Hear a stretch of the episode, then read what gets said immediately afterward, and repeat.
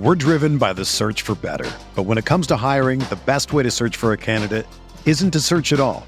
Don't search match with Indeed. Indeed is your matching and hiring platform with over 350 million global monthly visitors, according to Indeed data, and a matching engine that helps you find quality candidates fast. Ditch the busy work. Use Indeed for scheduling, screening, and messaging so you can connect with candidates faster. Leveraging over 140 million qualifications and preferences every day, Indeed's matching engine is constantly learning from your preferences, so the more you use Indeed, the better it gets. Join more than 3.5 million businesses worldwide that use Indeed to hire great talent fast. And listeners of this show will get a $75 sponsored job credit to get your jobs more visibility at Indeed.com slash BlueWire. Just go to Indeed.com slash BlueWire right now and support our show by saying that you heard about Indeed on this podcast. That's Indeed.com slash BlueWire. Terms and conditions apply. Need to hire? You need Indeed. Do you ever feel like you're always on? What do you do when you need a moment to chill? How do you like to hit the reset button to get ready for what's next? These days, everything is go, go, go. It's nothing but nonstop hustle all the time. Work, family, friends, a million pressing social issues, and an expectation to be on 24 7. Sometimes you just need a moment to turn off and hit the reset button. That's when you reach for an ice cold Coors Light, the beer that's made to chill. Listen, there's a lot going on in Green Bay right now, and I feel like we could all use a moment to chill with a Coors Light. See, Coors Light is cold lagered, cold filtered, and cold packaged. It's literally made to chill. It's as crisp and refreshing as the Colorado Rockies, perfect for a moment to unwind. Coors Light is what I choose when I need to unwind. So when you want to hit reset, reach for the beer that's made to chill. Get Coors Light in their all new look delivered straight to your door with Drizly or Instacart. Coors Brewing Company, Golden, Colorado, and as always, celebrate.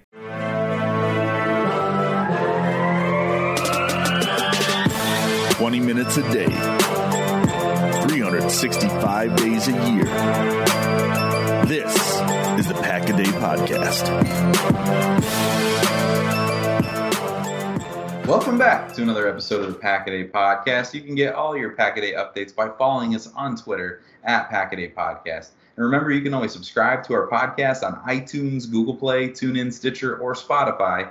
And of course, you can check us out over at cheeseheadtv.com. I'm Kyle Fellows, and I am here with Andrew Mertzig. Andrew, it is Friday. How how are things going for you? Yeah, Kyle, always always happy to be back. This has been a trying week for for a lot of reasons, and hopefully with everything going on in the world, you know, that our podcast can serve as a much needed distraction for people. And we certainly aren't a social justice or a political podcast, but I think it does need to be said that there are things that certainly exceed sports. So if we only limit this issue to our sports world and our Packers fandom, there are so many African American and black athletes who have given so much uh, joy in being able to watch them perform. And it would be wrong to ignore the issues going on in our society. So we certainly know, don't need to take a deep dive into this, but I, I love the video the Packers put out on Thursday. Um, it's probably the only actual Packers news that we have right now, but um, I would highly recommend for people to check it out if they haven't yet.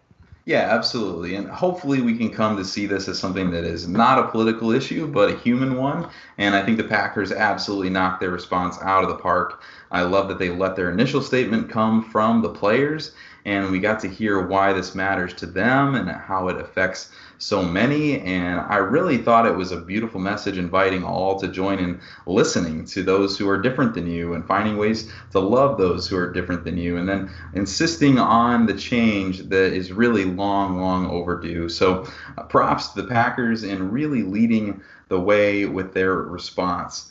Uh, but for today's show, jumping back to some football, we will admit that we are in the part of the offseason that's pretty slow, but that doesn't mean that there's not plenty to talk about. There's always another layer of the offseason to peel back and study a little bit closer. And so today we want to start by taking a look not at what the Packers did this offseason, but what their rivals did.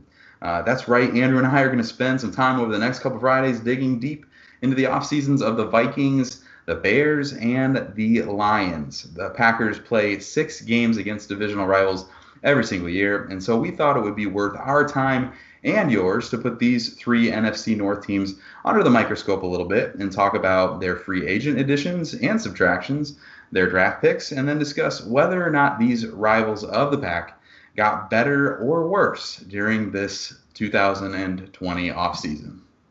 Yeah, I think it's kind of interesting. Last year, I, I looked back at our scripts from a year ago and we actually started on the exact same week of the offseason going through this and we spent six weeks last year we we did one week on each of the divisional opponents and then we did um, three other non-divisional games uh, over the course of, of the next three weeks and we're planning to do that again this year and, and one of the things that i really appreciated about doing that is each game during the season, um, I was very familiar with that team's roster, the changes they had made. Sometimes it's easy as an aggregate, like you think about the draft of who the Packers picked and who everybody else picks, and you don't necessarily recognize individual teams' drafts. Uh, you might gloss over, you know, maybe maybe you know the first pick or two they had, but but very rarely do you get to go in depth. So this is a really fun activity for me. I think it really helps to get prepared for the season. So um, we are actually going to be starting with the Minnesota Vikings this week, and the Vikings are coming off a 10 and 6 season that ended with an upset of the New Orleans Saints and a beat down by the San Francisco 49ers in the divisional round. So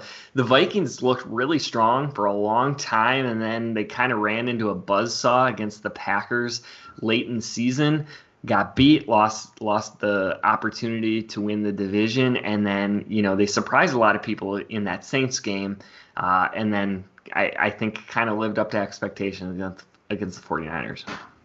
Yeah, so we want to start really by taking a look at the Vikings free agency period. And I want to start with the subtractions um, for this roster, their losses. And the most viable and visible loss for the Vikings was probably Stefon Diggs. And it had been long reported that Diggs wanted out of Minnesota and that he and Kirk Cousins were not the best of pairings. So Diggs finally got his wish this offseason, with the Vikings sending him to Buffalo and Josh Allen for pick 22 overall in the first round. And then, of course, we have to talk about defensive end Everson Griffen, who is still a free agent to this point. So technically, the Vikings have not yet lost He could still come back and sign with the team. And Rick Spielman has said never say never when asked about a possible reunion with Everson. But Griffen did say goodbye to the Vikings and their fans on his Instagram when he opted out of his contract this spring. So we'll just kind of have to wait and see where he lands. But it seems as of right now that the Vikings will be without Griffen in 2020. Uh, Linval Joseph was released by the Vikings to free up $10 million in cap space. Uh, Joseph signed with the Chargers. The Vikings also released offensive guard Josh Kline and Andrew Sendejo signed with the Browns on a one-year deal, which I know absolutely breaks Andrew's heart. Yeah. It's always devastating. It's always uh, good to see players who wish injury on other players leave the division. We're not going to be upset about that. Uh, but then we have to talk about the absolute fire sale that the Vikings saw at the cornerback position. And maybe one of the bigger names to be released was Xavier Rhodes, the cornerback, which frees up $8 million in cap space for the Vikings.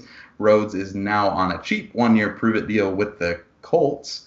And then Mackensie Alexander and Trae Waynes decided they wanted to keep playing together, just not with the Vikings. Um, and who can blame them? They are both now members of the Cincinnati Bengals.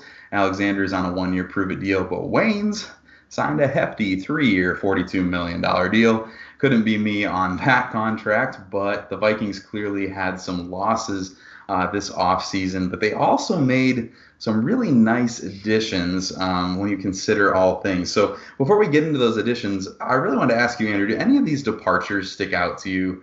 Because uh, I'm just curious of these subtractions, who do you think is going to hurt the Vikings the most in the long term? Yeah, I mean the the answer is Stefon Diggs, right? Like just really straightforward. He's the best player that they lost. But when when you think about it, it's easier to replace a wide receiver than a lot of other positions. And and the Vikings already have a pretty good one in Adam Thielen. And you know potentially they they did some things we'll talk about later uh, to to make up some of that ground. So maybe they didn't take as big of a step back in the passing game, but at one point in the offseason, the Vikings only had two cornerbacks on their entire roster. So, so you talk about Rhodes and, and Alexander and Trae Waynes leaving. And I think Holton Hill, who was a fifth round pick last year, was like their number one corner. And the other player, I'm not sure how many snaps he'd actually taken, but it, it was not a lot. And so, um, yeah, I was throwing some barbs at some Vikings fans before the draft that, like, who is your cornerback room um, at this point? So, uh, for a defensive head coach, that put them in quite the precarious situation for having to address that massive hole through either free agency where they really were struggling to find cap room. You talked about some of the cuts they made. They had to make those cuts to, to make room on their team, or they had to do it through the draft. And one side note last week I said Kevin King is going to cost the Packers a lot of money. That Trae Waynes deal, like Kevin King is better than Trae Waynes. I you can say whatever you want, but um, so yeah, expect that to be a big deal. But anyways, the the point is yeah, Xavier Rhodes wasn't as good as he he was prior. You know, he was not prime Xavier Rhodes last year. He was actually a little bit of a joke. Um, but losing him, losing Mackensie Alexander, losing Trae Waynes, that that's rough, man. I I don't know how a team handles that. Yeah, it's a it's a tough transition, and obviously uh, Jerry Gray coming over to the Packers and that transition paired with all of these exits, it certainly seems like the Vikings knew kind of how bad they were at the position. Uh, decided to hold on to their safeties, and we'll get into that here in a minute. But really, you know, the purging of the coach and then all these players, it's really a rebuild there uh, around some young talent um, going forward. So it'll be interesting to see how that plays out for the Vikings getting into 2020 here. Uh, but they did, as I said, made some really nice additions to fill some of these holes and kind of do some patchwork around. Uh, as Andrew said, they had to kind of get creative with the cap numbers to make it all work. But um, I mentioned the loss of Linval Joseph, and that that left a big hole in the roster. But to fill that hole, Minnesota brought over defensive tackle Michael Pierce. Uh, Pierce is a really good run defender and a player that many Packers fans coveted this offseason he's going to be a really good addition for this team uh, that struggled to run, uh, stop the run rather at times last season. Pierce's deal is worth $9 million a year over three years, uh, but it is more team friendly than those numbers sound. I know a lot of people were critical of that dollar amount when it came out, but it's really not that bad of a deal when you look at it. Some other outside additions that the Vikings brought in uh, were wide receiver Tajae Sharpe. Sharpe was added before the draft.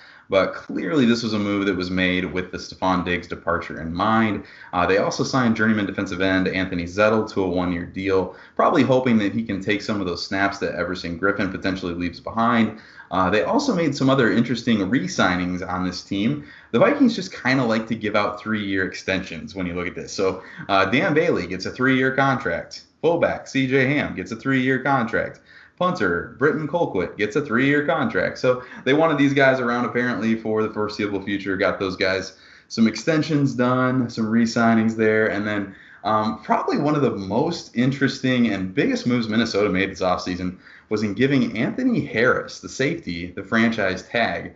Uh, the deal will give Harris $11 million in 2020, uh, but the Vikings have only used the tag twice in their history, and both of those players both ended up getting long-term deals to keep them with the team. So that's kind of the expectation here with Harris as well. They intend for him to be a part of this team for the future, well beyond this one-year franchise tag, which is a real bummer because he is a very good ascending player. And having a duo of Harris and Harrison Smith is really annoying as Packer fans. But um, we finally have to talk about the Vikings uh, putting a second round tender on linebacker Eric Wilson which no one was going to touch. But Wilson is a young player and actually graded out better than Anthony Barr, according to Pro Football Focus last season. So uh, take that for what it's worth. But it will be really interesting to see if Wilson has a growing role for this team going forward because that is a big commitment to him. But lots of moving pieces on this roster. Obviously, some big losses, but some nice patchwork uh, to keep this team, team moving in a good direction as far as roster building goes. Yeah, and it's interesting. Vikings fans claim that they win the offseason every single year, uh, but it would be hard to find somebody who thought the roster got any better through just free agency and and the trade market. You have massive losses with Stefon Diggs and the corners that we talked about. I actually think he, think franchising Anthony Harris was a little rich. I don't know that, you know, he to me he he had one really really really strong year and now you're being forced to pay him like a premium safety when you'd rather have a little bit more of a background in order to justify a deal like that. I love Michael Pierce and he's a really good player, and I think Tajae Sharpe can be a contributor, but you lose Linval Joseph, you lose Everson Griffen. Um, you know that that's that's something that I think is is going to help as a Packer fan to be a little bit more optimistic about the matchups with Minnesota. Yeah, so I was just going to say, off the top of my head, I'm I'm with you on the Anthony Harris thing. I thought it was really interesting because I thought of all the dollar amounts that they had to move around this offseason. I thought that he was the player that they would let walk uh, just to make the other pieces fit. They obviously saw that very differently.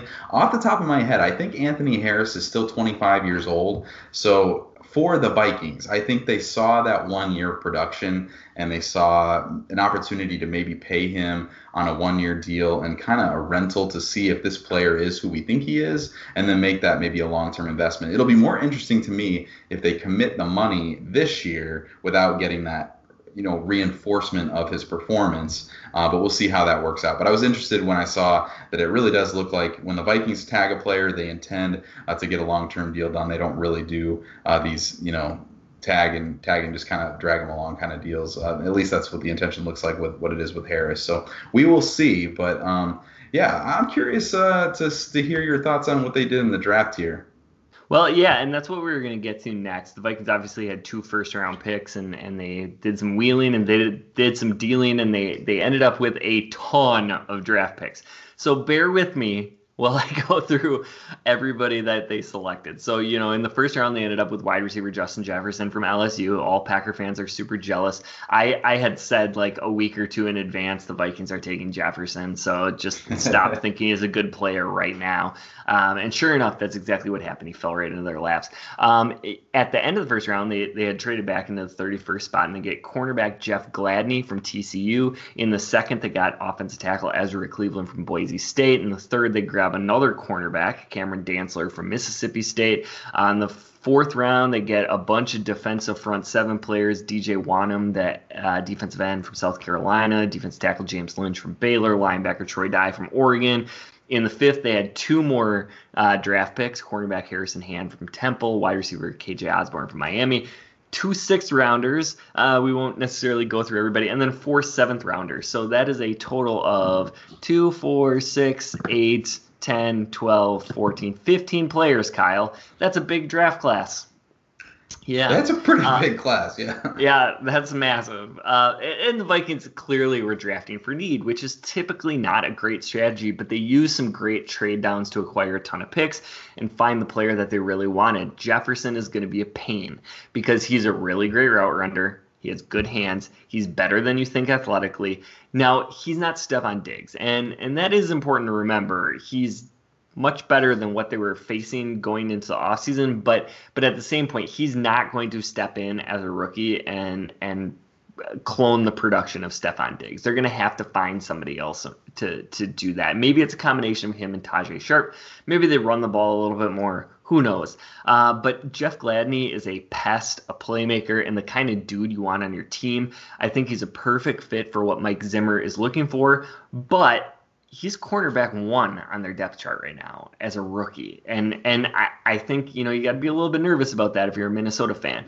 Ezra Cleveland is a guy, you know, there's a lot of links to him in Green Bay. And I said right away, he should not see the field in year one. He's just not ready physically uh, to handle pass rusher. Now, maybe against the Packers, we want to see him, um, especially with you know Za'Darius Smith lining up against him. That that I would be okay with. But if you're a Viking fan, you're hoping Ezra Cleveland kind of gets a red shirt. He is oozing potential, and as a long-term answer at OT, I think he's an awesome value in the second. I like Dantzler, don't love him. I, I think he's a little too limited athletically uh, for for what I would like to see. Um, DJ Wonnum and James Lynch are both guys who are highly productive, but don't have really any athletic traits to write home about. In fact, I look back and, and DJ Wonnum, uh, I had a bunch of question marks like, why do people like him? uh, I believe my analysis said something like, not fast, not twitchy, no bend, uh, limited pass rush moves. Like I, I don't know what what you saw as a value in the fourth round, but that's interesting. Anyways, um, they may end up being great glue guys. I know Lynch is going to be fantastic in the locker room. The Baylor coach has raved about James Lynch, but they are both going to have to win with technique because neither one, as I said, is very impressive from an athletic standpoint. If Troy Dye is healthy, the linebacker from Oregon, he's a top 50 pick a great value with their depth at linebacker. That's going to give him a chance to really ease into his pro career. I like Harrison Hand, the corner from Temple, better than Dantzler, who they took in the third round. I think he's got a chance to be starter, starter early in his career, and maybe out of necessity because I don't know who else the Vikings are going to play there. Uh, and then you know, jumping to the seventh round, I really like Kenny Willekes from um, the uh, from Michigan State, and I could see him having like a ten year career where he's just a guy you can rely on. He goes out there, he plays with a toughness and effort that is going to make us hate seeing him on the field, uh, especially in purple. And then you get Nate Stanley, the quarterback from Iowa in the seventh round. He is like an enemy of the state in Wisconsin.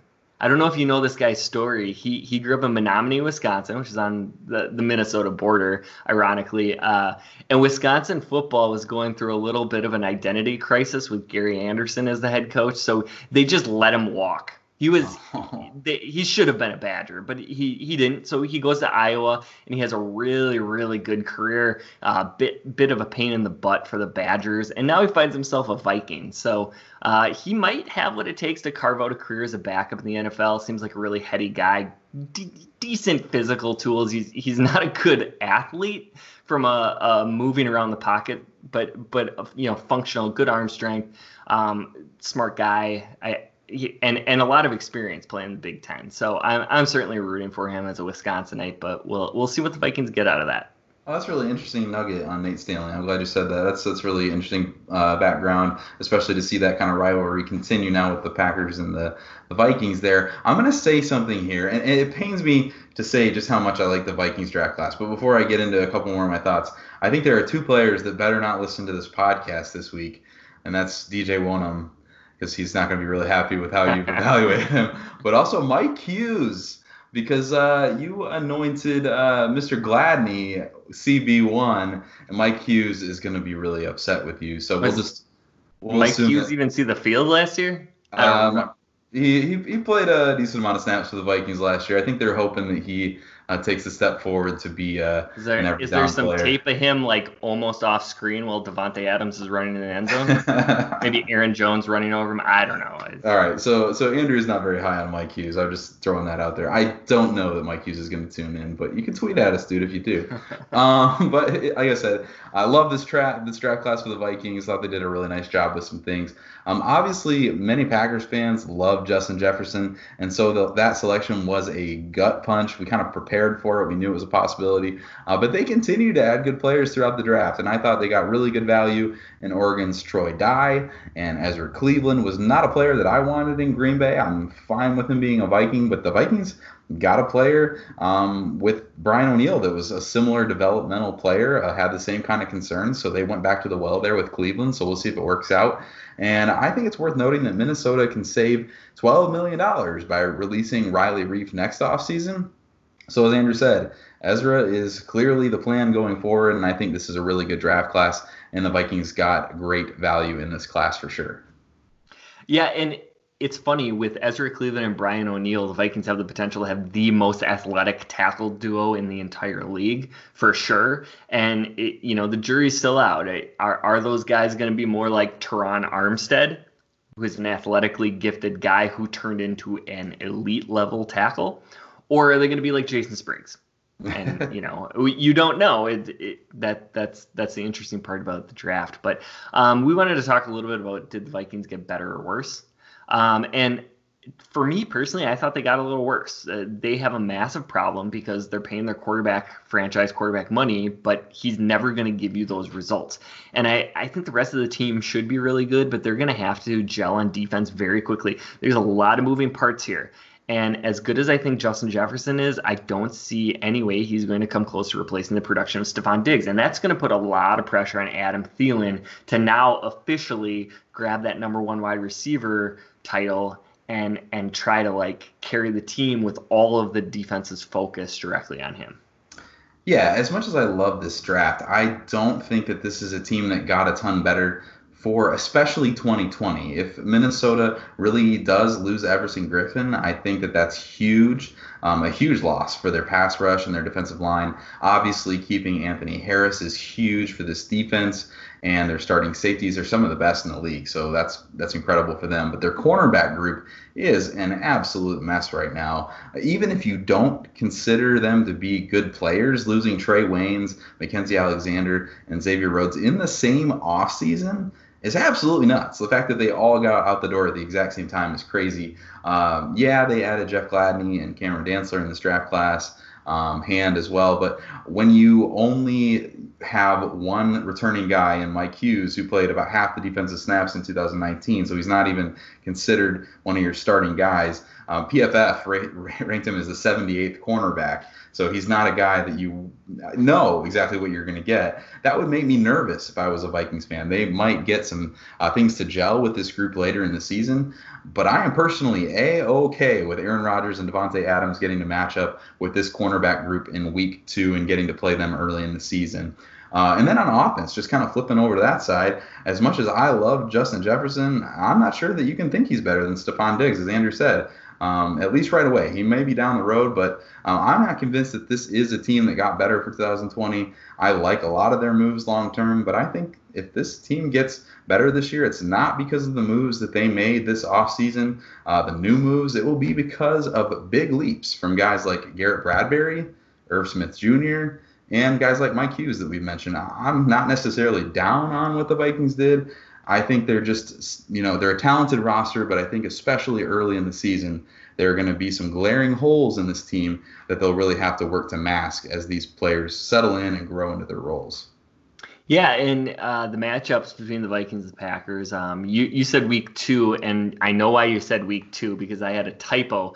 They played the the Vikings week two last year, but the Packers and Vikings actually opened up the season yes, in Minnesota. Right. Yes. Uh, week one Sunday at noon, so that'll be interesting. And That's then they right. jump back to Lambeau on November first for week seven. So uh, both those matchups, uh, we we think you know the the Packers, Vikings, Bears are going to be jostling for position uh, atop the NFC North. Um, both of those matchups are in the first seven weeks, so that's that's a little different than what we've seen in the last few years, where those Packer Vikings matchups typically uh, were towards the back end of the season. So so that'll be really interesting. Yeah, absolutely. This is a team that I think is always going to be a team that you have to fight through. Um, we, you know, we give the Vikings a hard time. I think they're like a hated rival uh, for most Packers fans. But I think you know you have to take this team seriously. They show up every single year, and they're always a team that's a threat to the Packers. So uh, interesting to see how all these moves kind of filter out, and we see what comes of this. But an interesting offseason for the Vikings for sure. So one thing crossed my mind while we were recording this, Kyle, and that is that last year when we recorded the Vikings podcast, uh, the Packaday podcast Twitter, uh, as well as I think Cheesehead TV's website said, you know, a, a breakdown of the Vikings offseason. Aaron Nagler retweeted it just simply with the word gross. so that's what we're aiming for this year. Can we get that again? Absolutely. We will take any kind of publicity, honestly. So like, I mean, we specifically target those kind of words just to get that kind of publicity. So appreciate it, Aaron. Give us another retweet, man. Uh, but that is all the time that we have for today. This has been the Pack Day podcast. You can find Kyle on Twitter at Packer underscore pundit, and you can find me at Andrew Mertig. Remember to also follow at Pack Day podcast. Give us a like uh, or rate us or subscribe us uh, on whatever your favorite podcast platform is. We would really, really appreciate it. You can catch Kyle and myself every Friday. Next week, we'll be back to continue our conversation on the Packers 2020 opponents. Thanks for listening. And as always, remember. Hey!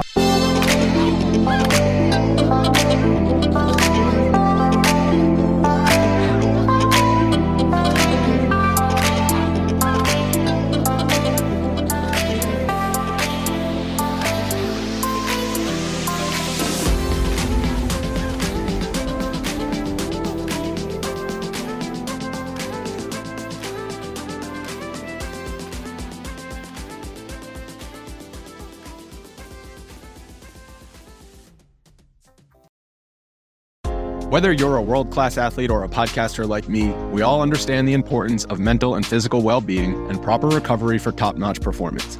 That's why I'm excited that Unifyd Healing is sponsoring podcasts on the Blue Wire Network. Unifyd Healing is a new and super innovative global network of wellness centers powered by Energy Enhancement System, or EE System. If you haven't heard of the EE System yet, then you'll want to listen up. This technology promotes wellness, deep relaxation, purification, and rejuvenation. Wherever you are across the globe, access to a center is easy and affordable. Interested in experiencing the EE System technology for yourself? Go to unifydhealing.com slash bluewire to learn more and find a center near you. That's unifyd, U-N-I-F-Y-D, healing.com slash bluewire. No material or testimonials on the Unifyd Healing website are intended to be viewed as medical advice or a substitute for professional medical advice, diagnosis, or treatment. Always seek the advice of your physician or other qualified healthcare provider with any questions you may have regarding a medical condition or treatment and before undertaking a new healthcare regimen, including EE system.